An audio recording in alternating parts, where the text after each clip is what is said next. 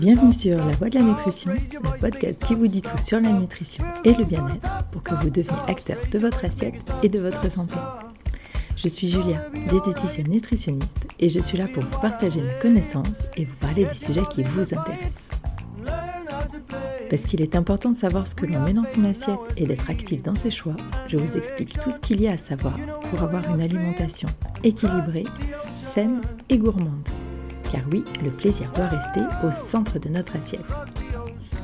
Et parce qu'il est important de savoir comment son corps fonctionne et ce qui est bon ou pas pour lui, je vous donne toutes les informations nécessaires à une bonne prise de décision pour que votre vie soit aussi équilibrée que votre assiette.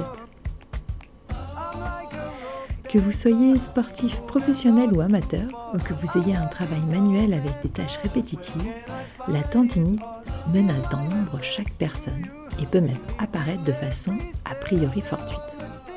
Dans cet épisode, je vous explique ce qui favorise les tendinites et bien sûr ce qui aide à l'éviter ou à s'en débarrasser. Si vous souhaitez avoir plus d'infos, de conseils et de recettes, vous pouvez aller visiter mon site lanutritionpourtous.fr ou me retrouver sur Instagram avec le compte La Nutrition pour tous en minuscule tout attaché.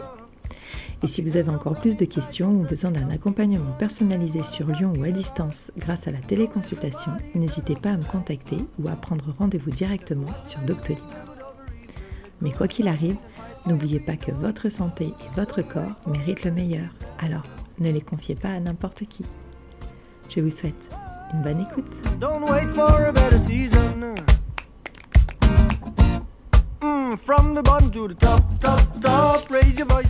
Ah, la tendinite. Nous sommes peu nombreux à ne pas avoir souffert à un moment ou un autre de notre vie de cette douloureuse et persistante inflammation des tendons.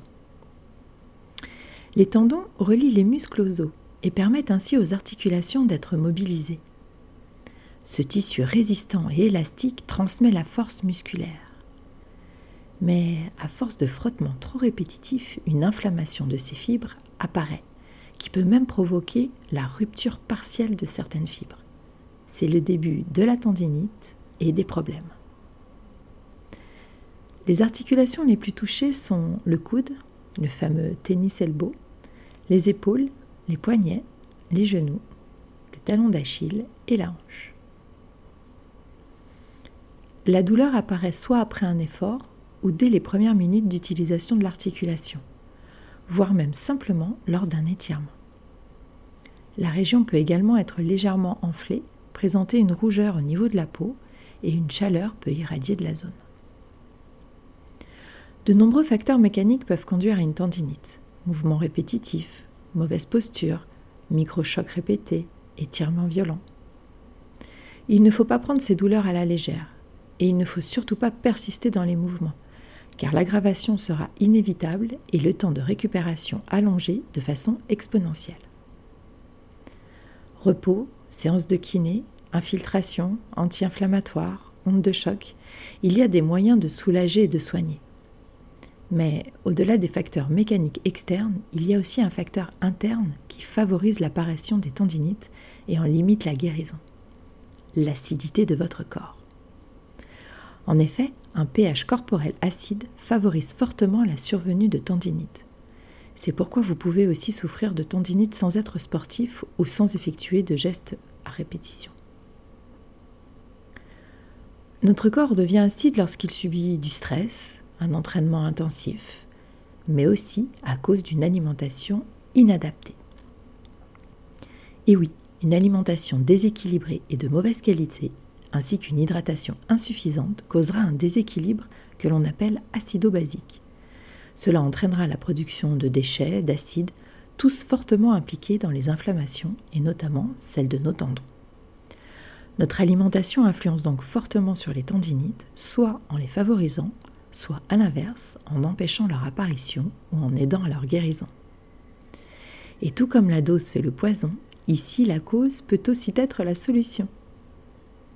Choisir des aliments de qualité, les associer de façon adéquate et adapter la quantité et la qualité de son hydratation fera une réelle différence et vous aidera à vous prémunir des tendinites ou à vous en libérer.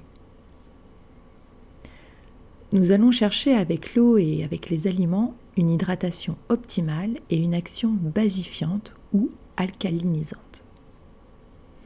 On agira sur trois fronts pour une alimentation anti-inflammatoire. Premièrement, limiter les aliments dits acidifiants. Attention, ici rien à voir avec le goût de l'aliment. Par exemple, un citron à la saveur acide aura une action basifiante sur le corps. Deuxièmement, on intégrera quotidiennement des aliments alcalins. Et troisièmement, on maintiendra une hydratation régulière et efficace. Les aliments acidifiants dont je vous donne une liste dans quelques instants ne seront pas à supprimer de votre alimentation, mais à limiter et associer aux aliments alcalins pour faire la balance. Encore une fois, on parle d'un équilibre alimentaire. Donc, pour les aliments acidifiants, on surveille les quantités de protéines animales qui entraînent une augmentation de l'acide urique, comme pour la goutte, et qui créent un terrain idéal pour les tendinites en particulier les viandes rouges comme le bœuf et les viandes grasses comme le mouton, l'agneau et le porc, ainsi que les charcuteries et abats. Je conseillerais 2 à 3 portions en tout par semaine. Les sodas, normaux ou édulcorés, et les jus de fruits. Pour le coup, il faudrait vraiment s'en passer, et pas seulement à cause des tendinites. Mais bon, disons une fois par semaine, si vraiment ça vous fait plaisir, je saurais fermer les yeux tout ce qui est source importante de sucre rapide, comme les bonbons, le chocolat à moins de 70%, les pâtisseries, sont elles aussi à limiter fortement. On ne se prive pas, mais on choisit son poison, un à la fois, un par semaine, et on le savoure, et si possible, lors d'un repas. Les produits laitiers, lait, fromage, yaourt, sont à consommer normalement, c'est-à-dire une à deux portions par jour. Donc on évite les collations soi-disant bonnes pour nos muscles en abusant de 1 kg de fromage blanc à 0%. Si vous voyez ce que je veux dire. L'alcool n'est pas non plus le meilleur allié des tendons, freinant l'élimination de l'acide urique et en particulier les vins sucrés et la bière. Le café sera à limiter à 3 par jour. Long ou court, filtre ou expresso, ils sont tous logés à la même enseigne il faudra possiblement les supprimer selon la sensibilité des tendons de chacun.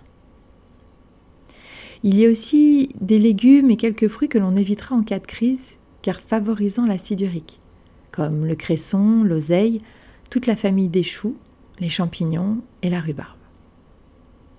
Et pour finir, les légumineuses ou légumes secs, comme pois chiches, haricots et lentilles, peuvent aussi induire de la production d'acide. Bon, Passons du côté obscur de la force, ou plutôt du côté des aliments qui aident à basifier notre corps. Il y a les poissons gras ou maigres, les viandes blanches, qui peuvent être consommées sans problème.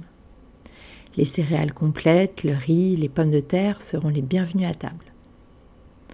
Les bonnes matières grasses, surtout celles riches en oméga 3 pour son action anti-inflammatoire, comme l'huile de noix, l'huile de colza ou l'huile de pépins de raisin, à consommer cru en assaisonnement sans oublier les oléagineux comme les amandes. Les légumes comme la courgette, les salades, les épinards, les carottes, et les fruits comme les pommes, les poires, le melon, la pastèque, les fraises ou les myrtilles seront de très bons basifiants. Abusez aussi des épices et des herbes fraîches, curcuma, paprika, basilic et romarin en tête. Pour finir, les boissons non sucrés bien sûr, comme le thé vert, les tisanes et infusions, les bouillons filtrés de légumes, les eaux minérales comme Vichy, Salvetta, Kézac ou encore Contrex, Courmayeur, Evian ou Tonon.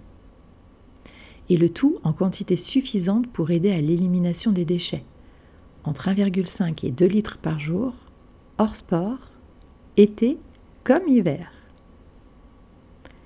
et que ce soit dans le cadre de votre travail ou du sport, pensez aussi à bien vous échauffer, à vous étirer régulièrement, à corriger votre posture et à vous octroyer des jours de repos. J'espère comme toujours que vous avez appris des choses dans la construction de votre bien-être et de votre alimentation santé et plaisir. Si vous avez aimé ce podcast, n'hésitez pas à le partager pour faire du bien autour de vous et pour me soutenir dans mon travail. Vous pouvez aussi vous abonner sur l'application avec laquelle vous l'écoutez pour recevoir gratuitement les nouveaux épisodes chaque semaine. Si ce n'est pas déjà fait, mettez 5 étoiles sur Apple Podcast ou sur Spotify et laissez-moi un commentaire ou une envie de sujet, j'y répondrai avec plaisir. Je vous dis à jeudi prochain. Prenez soin de vous. Oh, from the bottom to the top, top, top. Raise your voice, make it stop, stop, stop. We're going to the top, top, top. Raise your voice, make it stop, stop, stop. I'm like a rope dancer, keep moving, not too fast. I'm searching some answers. Where can I find it all? Give my message to you, deleting every cell.